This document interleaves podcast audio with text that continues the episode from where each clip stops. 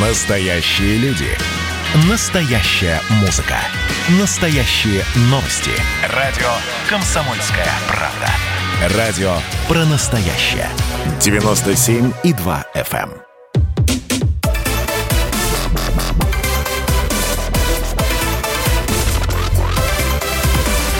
Радиорубка. Будет жарко. В студии Елена Афонина. Я приветствую наших радиослушателей в Москве и в других городах вещания. Как всегда, в течение ближайшего часа мы поспорим о важном, об актуальном.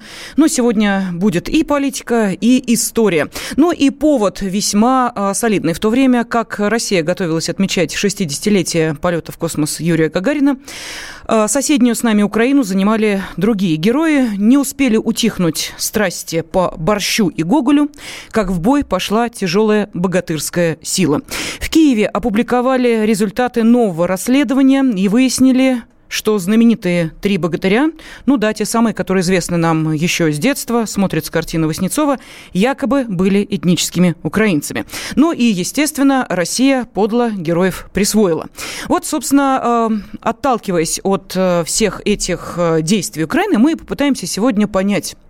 Вот тот самый борщ, те самые богатыри и тот самый Гоголь. Надо ли делить историческое наследие Киевской Руси? И сегодня об этом поспорит историк и публицист Евгений Спицын. Евгений Юрьевич, здравствуйте, приветствую вас. Добрый вечер. И политолог Андрей Окара. Андрей Николаевич, здравствуйте. Добрый вечер. Добрый вечер. Ну вот давайте, собственно, по сложившейся в радиорубке традиции дам каждому из вас три минуты монолога для того, чтобы вы объяснили, почему надо или почему не надо делить то самое историческое наследие Киевской Руси. Было ли оно у нас общим или действительно разбежавшись каждый по своей национальной квартире пытаются растащить все, кто что может. Кто шкаф, кто кровать, кто холодильник. В общем, надо ли делить то самое общее историческое наследие. Ну что, давайте тогда, Андрей Николаевич, с вас, наверное, начнем, потому что отправной точкой стали все-таки в данной ситуации исследования, расследования украинских ученых. Поэтому вот объясните, зачем все это делается. Знаете, я к украинским ученым отношения не имею, и если бы я занимался подобной проблематикой, то, наверное, я бы сказал буквально следующее. А сказал бы я то, что скажу сейчас вам. Конечно, есть история, которую изучает историческая наука. И с точки зрения исторической науки феномены современных наций – это феномены, которые сложились в последние, ну, скажем, сто пятьдесят - двести лет, а те народности, на основе которых эти нации сложились, ну, это настолько древние феномены, что говорить о них определенно на расстоянии тысячи лет, ну, достаточно проблематично. Ну, так считает историческая наука, и так она, такими категориями она мыслит. Но когда речь идет о, об истории как о политической программе, о той истории, которую мы учим в школе, потом в институтах, о которой нам рассказывают по телевизору и радио, то есть это не историческая наука, а это... Эм, политика. Ну, вот, да, это политика, угу. Это историческая память. Ну, с этой точки зрения, да, наверное, можно говорить о том, что Илья Муромец, несмотря на то, что Муром это не тот Муром, который в э, э, Владимирской области, а что это Муром... По-моему, в Черниговской современной области есть какой-то Муром. Вот. Это на самом Муром. деле, конечно... Это не Муром, а село. Село, да. На самом деле, конечно, это... Э, ну, современные, это процесс национализации современных народов.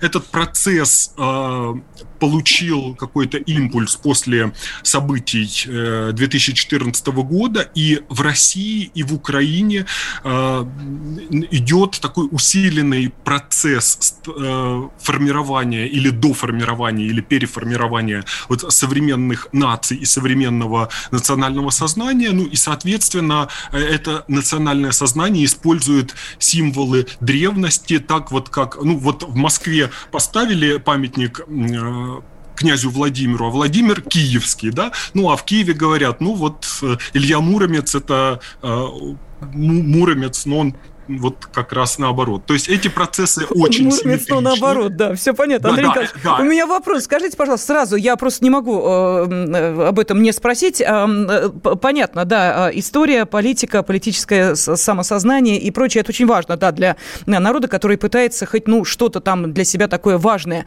э, найти. Объясните тогда, зачем тех же самых трех богатырей четыре года назад э, на Украине запретили? Вот мне просто не, не очень ясно. Ну, это было знаете, зачем сделано? Я, честно говоря, не, не знаю, потому что, ну, наверное, если бы я руководил ну, такими процессами... Былины запретили, потому что объявили их произведениями русской пропаганды. У меня просто вот единственный вопрос, то есть... Да, ну, нет, ну, это вопрос, наверное, к адекватности тех людей, которые угу. принимают подобные решения, но вообще вот... попытки использовать э, персонажей, исторических и миф- мифологических персонажей из прошлого, которое отдалено от нас на там, тысячу лет и больше, ну, это э, инструменты современного мифотворчества, современного нациотворчества и современной э, вот этой исторической памяти. Поэтому, ну, знаете, э, то, что происходит сейчас вот у нас, например, ну, я имею в виду вот в российской э, интеллектуальной среде, среде, интеллектуальной и пропагандистской среде, тоже с персонажами из прошлого, с память, политика памятников, да, вот кня, памятник князю Владимиру, памятник Ивану Грозному, не говоря о памятниках Сталину, и да, и памятник Дзержинскому или же памятник Александру Невскому. Мы видим, что в России процессы идут совершенно параллельно и совершенно почти такие же, как в Украине, и а, иногда бывают настолько ну, странные и абсурдные ситуации, ну, что а, люди, которые занимаются историей как наукой, ну, наверное, они я не занимаюсь, но подозреваю, что те, которые Ох, занимаются... Ох, Андрей Николаевич, я понимаю, что вы говорите. Да, переглядываются мы... между Ясно. собой. Евгению Юрьевичу дадим слово, потому что у нас остается до перерыва небольшой уже отрезок времени. Вы достаточно эм, сформулировали свою позицию для наших радиослушателей. Я думаю, она понятна. А, ну что, Евгений Юрьевич, давайте, пожалуйста, вам слово. Что скажете? Значит, давайте начнем с того, что... Впервые вообще представление о том, что украинцы – это не русские, что существует два отдельных народа, русский и украинский, это наследие еще девятнадцатого века.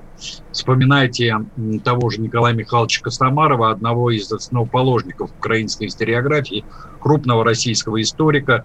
Именно он стал родоначальником теории двух народов. Потом ее активно подхватил Грушевский.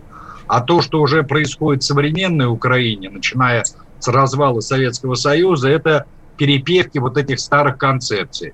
А вот э, э, в эту как бы парадигму новой истории Украины э, гармонично, в кавычках, писалось все, в том числе и чисто научный конструкт «Киевская Русь». Потому что такого государства в природе не существовало. Если вы посмотрите летописи, то там есть только термин «Русь», «русская земля», «русские», но... вы нигде не найдете название «Киевское». Впервые этот термин а, был употреблен в тысяча восемьсот тридцать седьмом году первым ректором Киевского императорского университета Михаилом Максимовичем в чисто научных целях. Потом этот термин частично кочевал в русской историографии у Соловьева и у Ключевского.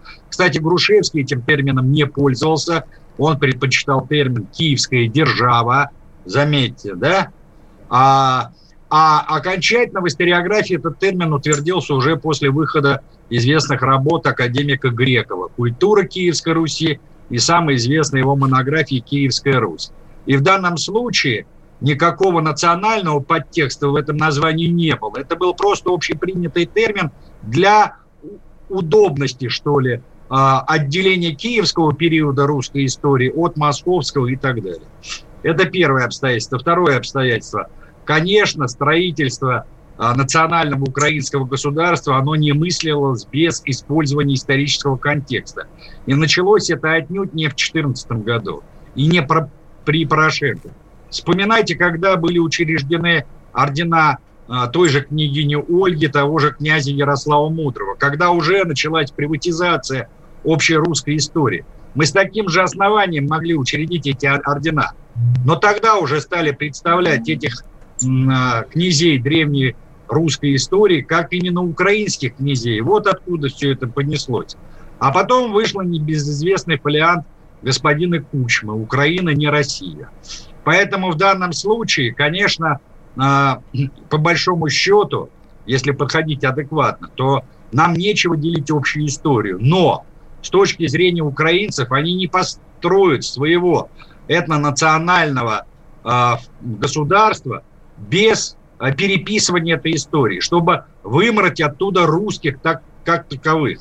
Поэтому для них русские – это не славяне, это гремучая помесь финно-угров, монгол, черемцы и бог знает кого. Поэтому им надо все время противопоставлять э, историю, условно говоря, Новгорода или Северо-Востока Руси, истории Южной Руси. Надо все время акцентировать внимание на каких-то военных столкновениях.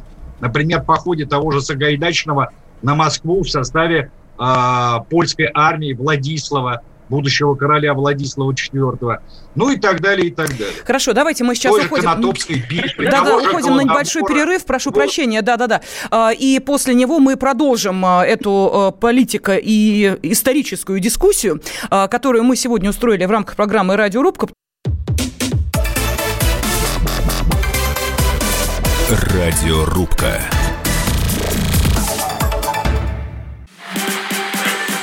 Общение, про обмен информацией, эмоциями. Миша, я не могу это письмо не прочитать. Вас приветствует город-герой Минск. Спасибо вам большое за вашу передачу. Слушаем вас всем цехом. Так, ну вот такой вот э, наш соотечественник из Пекина привет передает. Вот, э, но мы, с другой стороны, очень рады, что нас в Грузии слушают. Привет. Гамарджоба. Гамарджоба. Оттуда самые главные мировые новости у нас приходят. Мир стал плотнее, да, он стал более спрессованным. «Комсомольская правда» – это радио.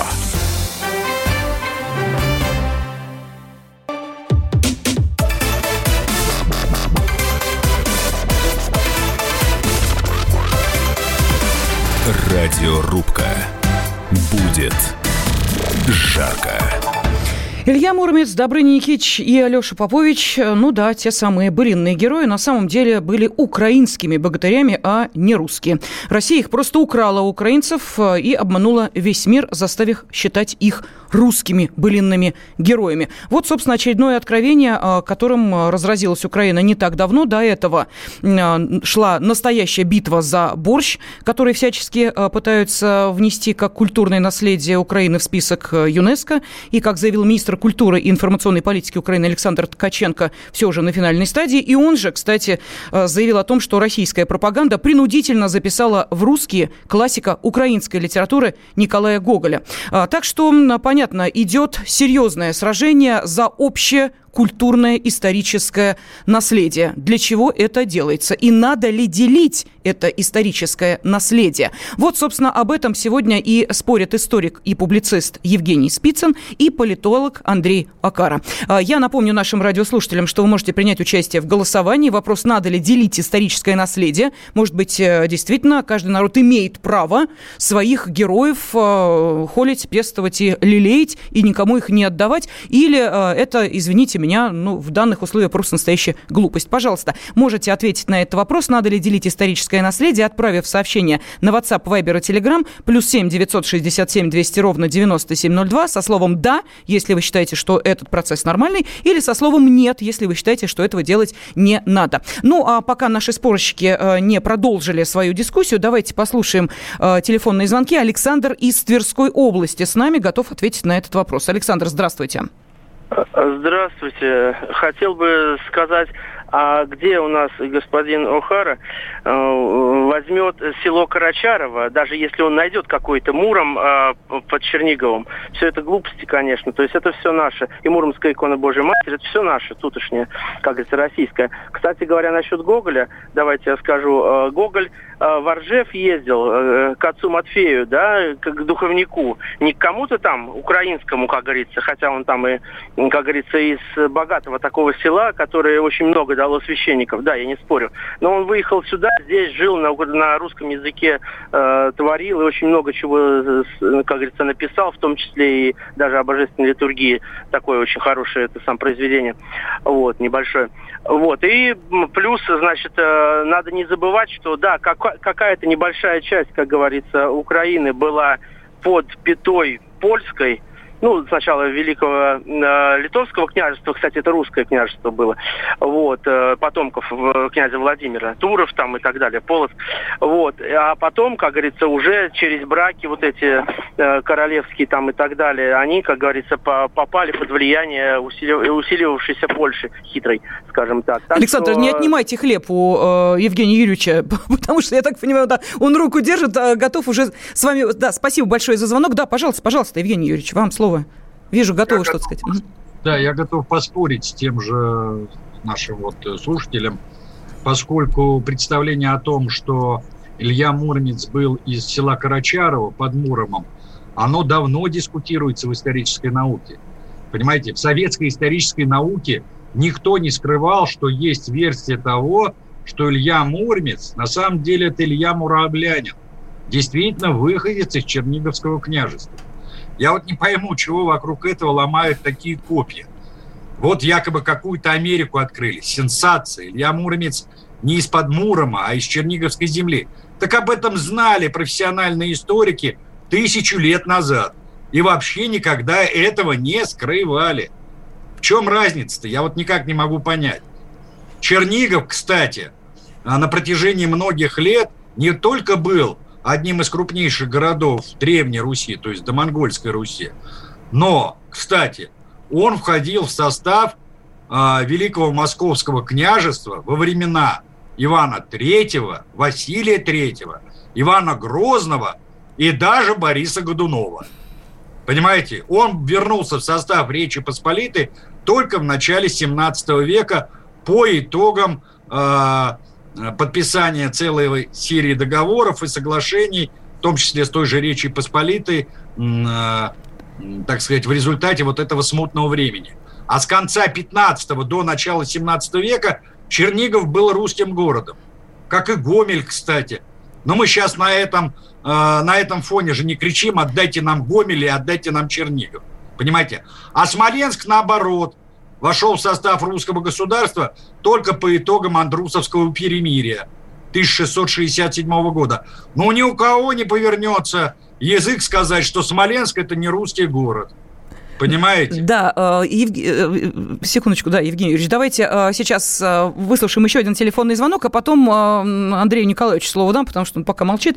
Андрей из Абакана нам дозвонился. Андрей, здравствуйте, пожалуйста. Надо ли делить общее прошлое, общее наследие? Здравствуйте, уважаемая, здравствуйте, Елена, прекрасная. Делить ничего не надо. Есть как бы люди, которые думают об этом, понимают. Есть такой очень умный, продвинутый, миролюбимый президент Джозеф Байден, великой державы. Он подскажет как бы и Мишустину, и Путину, и другим, чтобы не было вот такой вот расовой дискриминации, что-то делить, что-то сталкивать народы. Нас и так очень мало продвинутых, адекватных людей. Да, спасибо, что вы замечательную миссию примирения всех народов адресовали Джозефу Байдену. Я думаю, что ему будет приятно. Хоть кто-то его считает миротворцем, а то нападают на старика. И как-то, знаете ли, вот, пожалуйста, глава МИДа нашей страны сказал, что США, наш враг, кстати, впервые это прозвучало, поэтому серьезное заявление. Ладно, не будем уходить в сторону. Андрей Николаевич, вот у меня какой вопрос. Скажите, пожалуйста, вот не создается ли ощущение, что как-то Россия не особо Украине что-либо предъявляет и противопоставляет? Ну, не требуем же мы, например, чтобы какого-то, я не знаю, там, украинского, неважно, деятеля вдруг неожиданно почему-то стали считать русским. Ну, нам-то, честно говоря, как-то вот все равно. Чего ж Украина-то с таким усердием пытается что-то, да из русской культуры, из общего наследия, да оттяпать, да утянуть. Вот что это за желание-то такое? И чем же Россия-то так виновата, а? Знаете, ну если вы говорите об общем наследии, то общее наследие как раз и предполагает, что оно имеет отношение ко всем тем частям э, этого общего, которые когда-то в него входили. И, например, в истории э, культуры, в истории э, ли, древней литературы есть определенный консенсус о том, что произведения древнерусской литературы, э, они имеют отношение и рассматриваются в истории и русской литературы, и украинской литературы, и белорусской литературы. И, э, Андрей вот... Николаевич, конкретно заявление, которое я озвучила. Ру- российская пропаганда принудительно записала в русские классика украинской литературы Николая Гоголя. Это наше общее наследие или Украина всячески пытается кому-то, видимо, непонятно, кстати, кому, хороший вопрос, доказать, что Гоголь – это украинский писатель? Общее прошлое или все-таки украинский? Знаете, не, недавно был как раз скандал в Киеве именно с э, этим российским культурно-научным центром, э, когда на одном мероприятии, которое, в котором участвовал этот центр, там э, сказали, что назвали Шевченко не украинским поэтом, а украинско-российским поэтом. Вот кошмар-то. Я думаю... Я думаю, что э, вот эти э, бесконечные споры о том, какой Гоголь писатель, русский или украинский, ну, э, есть оп- определенная э, научная точка зрения на этот вопрос. Она такова, что Гоголь писал на...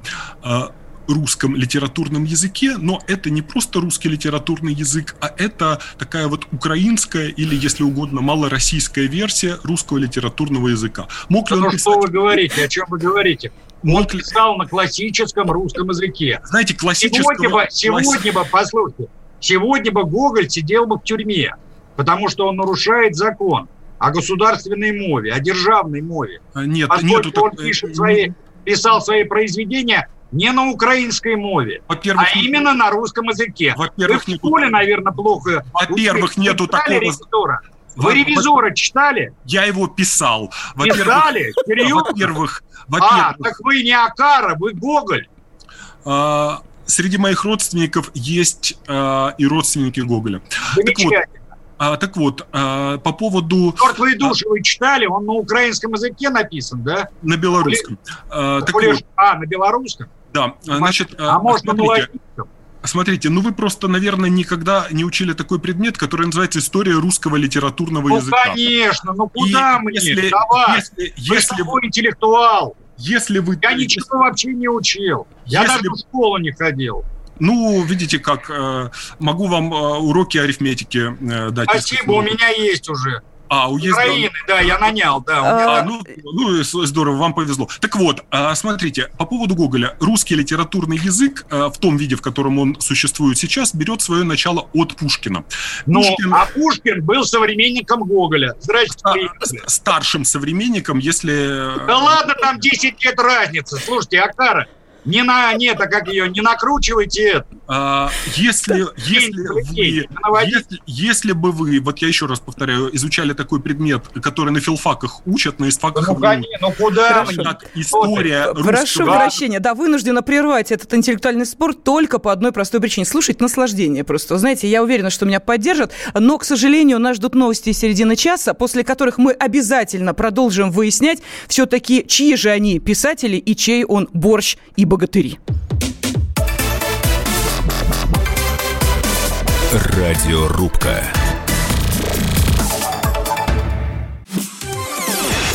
Радио «Комсомольская правда» — это настоящая музыка. Я хочу быть с тобой.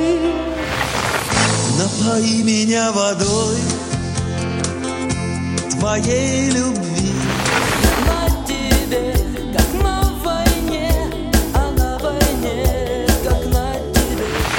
Настоящие эмоции. Это то, о чем я, в принципе, мечтал всю свою сознательную жизнь. И настоящие люди. Мы ведь не просто вот придумали и пошли на полюс. Мы к этой цели своей, ну, лет десять готовились, шли. Радио «Комсомольская правда». Живи настоящим.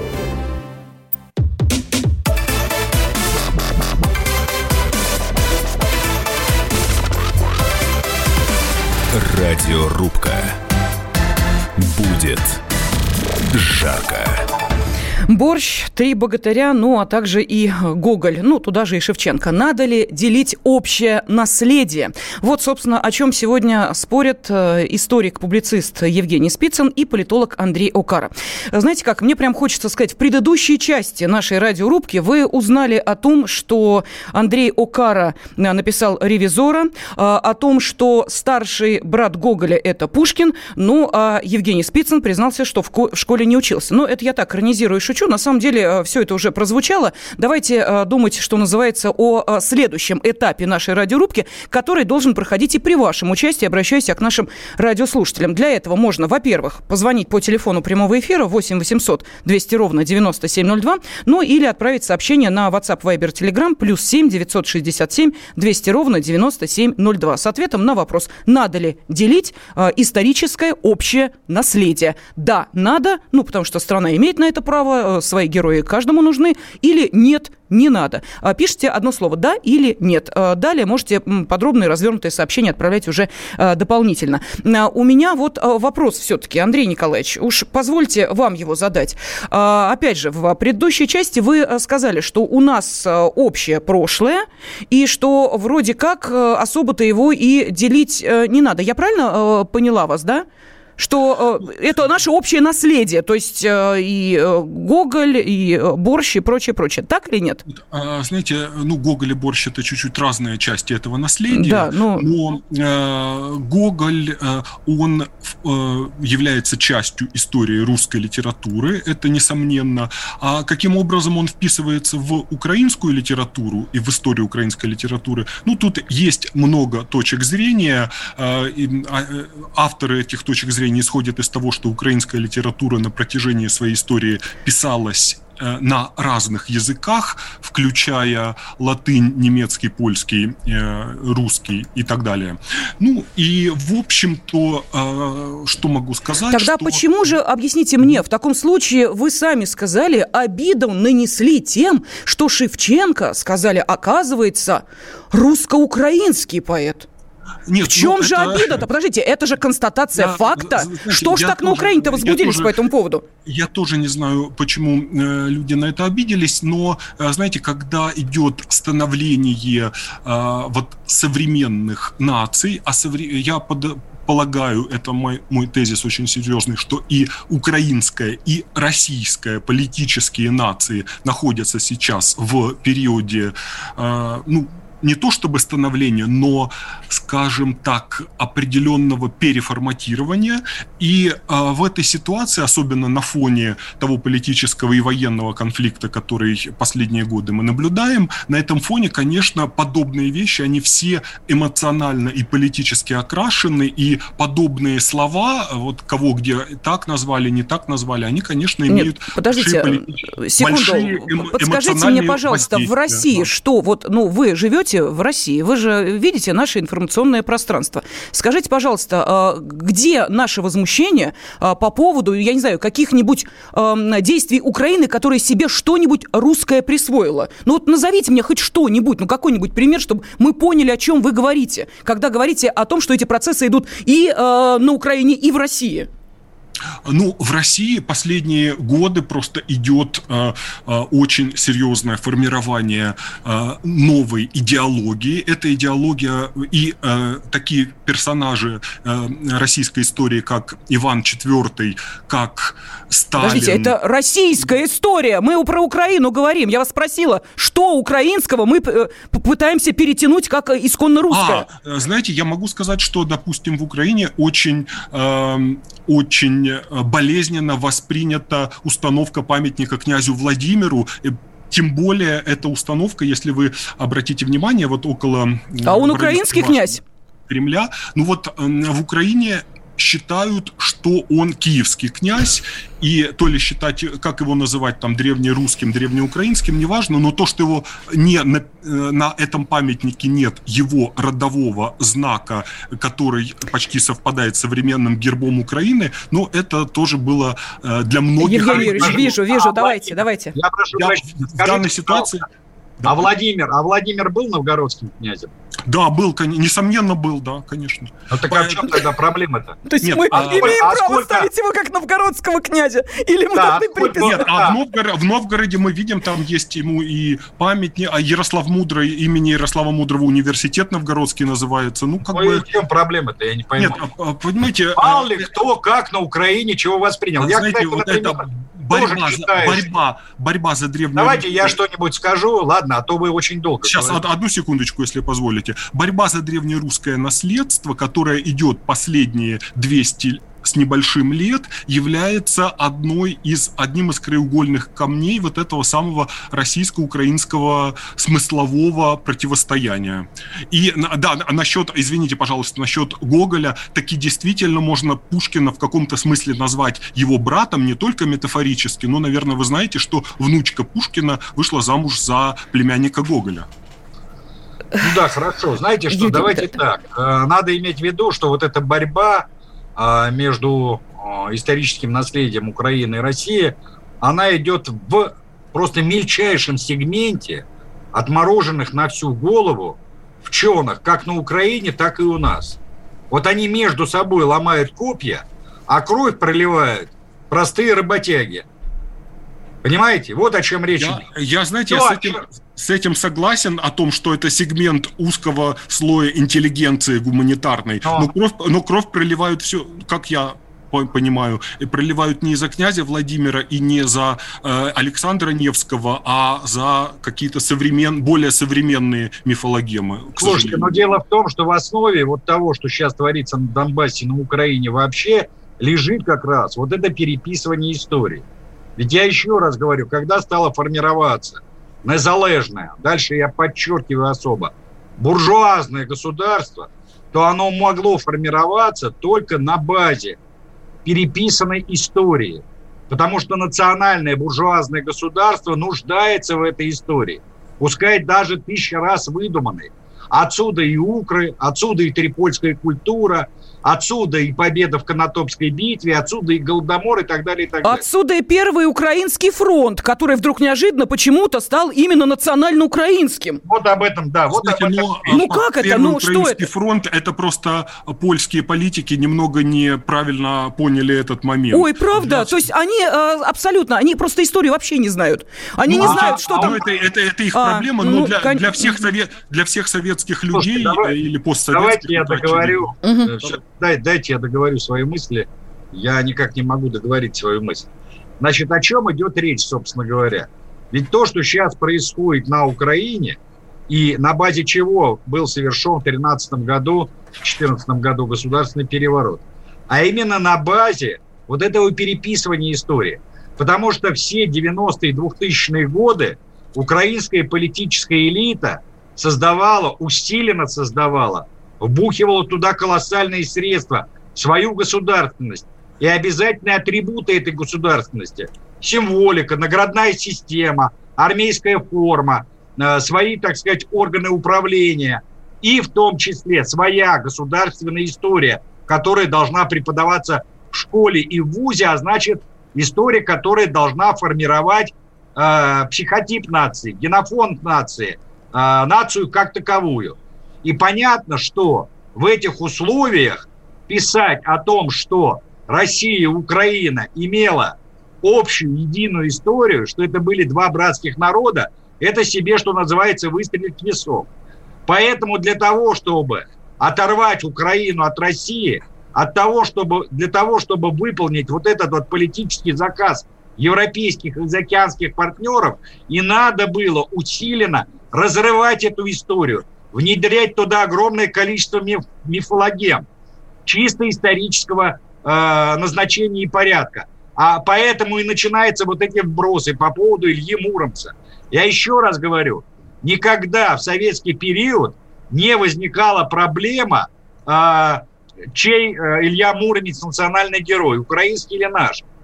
Потому что э, прекрасно знали, что это персонаж былинной русской истории, общерусской истории. А где он родился, где он проживал, откуда он пришел в Киев, так я повторяюсь, эта проблема внутри исторической науки и внутри научного сообщества, она существовала испокон веков. Давайте. И то, что он был выходцем из Черниговской земли, об этом историки говорили еще десятки, если не сотни лет назад. Но сейчас это возводят в ранг чистой политики, понимаете?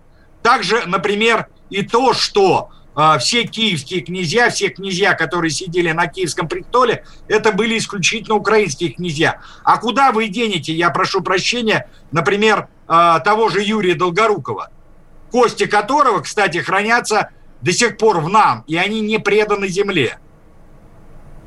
Кто основал Москву-то?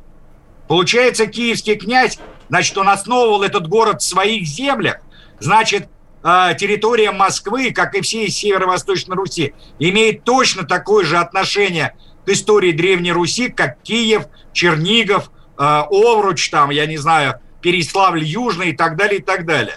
Евгений Юрьевич, вот. Давайте мы сейчас уходим на очередной перерыв. Радиорубка.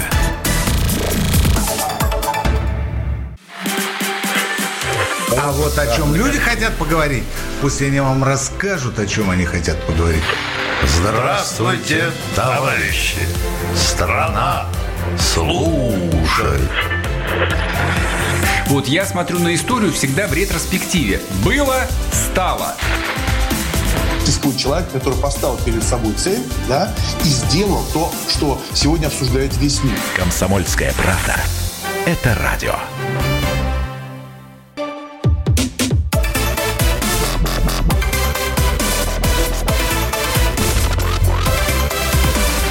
Радиорубка. Будет жарко. Надо ли делить общее историческое наследие? Спрашиваем мы сегодня наших радиослушателей. Об этом спорят историк-публицист Евгений Спицын и политолог Андрей Окара. Вы можете, обращаясь к нашим радиослушателям, ответить на этот вопрос, отправив сообщение на WhatsApp, Viber, Telegram, плюс семь девятьсот шестьдесят семь двести ровно девяносто семь ноль два. Да или нет, пожалуйста, как вы считаете. Или позвонить по телефону прямого эфира. С нами Сергей из Каширы. Сергей, здравствуйте. Добрый вечер, уважаемая да, добрый студия, вечер. Господа. Ну, вы знаете, я, конечно, в шоке. У меня вот жены родственники, все живут в Западной Украине. Это Волынь. Там Свято-Успенская, Почаевская лавра, Тернопольская область. Я был недавно, там, правда, беда. Мама жены умерла, Царство Небесное. Вы знаете, все молятся на старославянском языке. Кирилл и Мефодий. О чем мы спорим, господа? Лаврентий Черниговский сказал, Лаврентий молился за Сталина, за Русь, за наше оружие, когда э, фашисты дрались. Он сказал, что как неделима Святая Троица, так неделима Русь, Беларусь и Украина.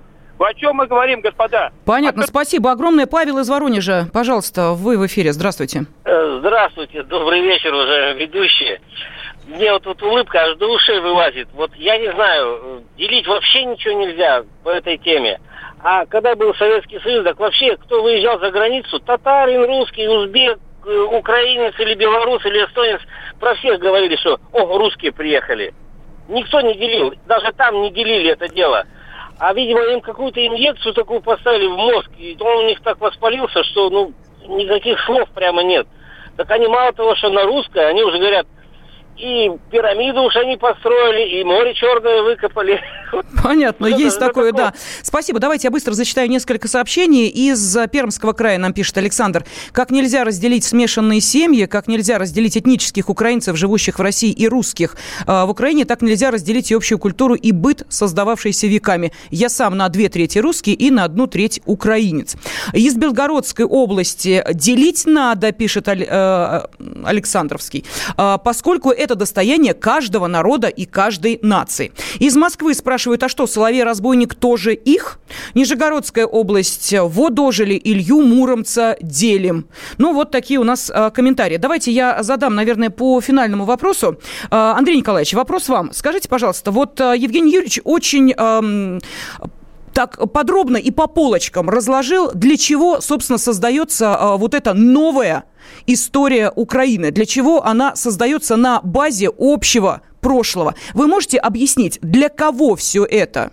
Вот какая цель? Героизация Бандеры, а, Гоголь а, и Шевченко только украинские, а, борщ, а, наследие а, а, вписано в а, достояние ЮНЕСКО как исключительно украинское. Это для чего? Кто... А, конечный получатель этого продукта, можете сказать? знаете, но сейчас идет, еще раз повторяю эту идею, идет как переформирование или окончательное формирование и украинской нации, и российской. И вот как раз один из тезисов, который заложен в основании российского этногенеза, или точнее нациогенеза, это как раз то, те тезисы, которые вы повторяете. То есть единый народ, великорусы и украинцы, там, или малорусы, если угодно, это один народ, и любые попытки сказать, что это разные народы, это политическое предательство. Соответственно, такая нациостроительная программа существует сейчас в России, в Украине же программа другая. Это то, что... Ну, и в Беларуси, кстати, тоже. Простите, да? А если Донбасс не согласен с этим, они не украинцы, получается? С чем не согласен? Ну, с тем, с тем, что украинцы и великорусы – это разные этносы, или с чем именно не согласен? Они не а согласны. А да. можно... Тем, что... Да, да, да, пожалуйста. А Тем, можно что... задать вопрос на засыпку э, человеку, который э, обучался в университете? Давайте, и... давайте, Евгений Юрьевич. Да, блестящий лингвист, филолог и все дальше по списку. Скажите, пожалуйста, вы в курсе того, что в тысяча шестьсот семьдесят втором году был создан малороссийский приказ, который управлял территорией Гетманщины? Да, конечно, в, кур... да. в курсе, да. Более того, я вам скажу, что да, в тысяча шестисотом... Подождите, подождите, дайте я задам вам вопрос. Uh-huh. А скажите, пожалуйста, территории Слобожанщины какой э, приказ управлял? Но Слобожанщина не входила в Гетманщину, это было Московское царство. Нет, какой приказ какой? управлял? Вот сейчас Слобожанщина, то есть Харьков, Харьков Сумы, Воронеж, часть, да. часть э, Донецкой области, они считаются как бы Украиной. Вот какой приказ управлял Слобожанской, Слобожанщина или Слободской Украиной? Ну, не, точно не малороссийский. А не знаете, а я вам сейчас скажу, как он назывался. Учрежден он был, кстати, при Федоре Алексеевиче. Великорусский приказ. А вы ну, мне будете терри... сейчас сказки территор... рассказывать... Я, ну, я же вам сказал, что это территория... Знаете, я договорю. А вы мне сейчас будете сказки рассказывать про э, великорусов и украинцев. Сказки я вам завтра рассказываю. Послушайте, в семнадцатом веке, значит, для жителей семнадцатого века понятие великорос было совсем иное, чем для современных жителей. А украинцев, кстати, тогда как называли? Ну-ка, расскажите. Смотри, черкасы. Черкасы, черкасы. черкасы их называли, или черкесы. Понимаете? Да. Вы вот сейчас, условно говоря, пытаетесь... Э, надеть сову на глобус. Я вам пытаюсь показать, что такое современные теории... Да нет никакой теории этногенеза. Это все в башках. Нет, не этногенеза, а национализация. Это другое.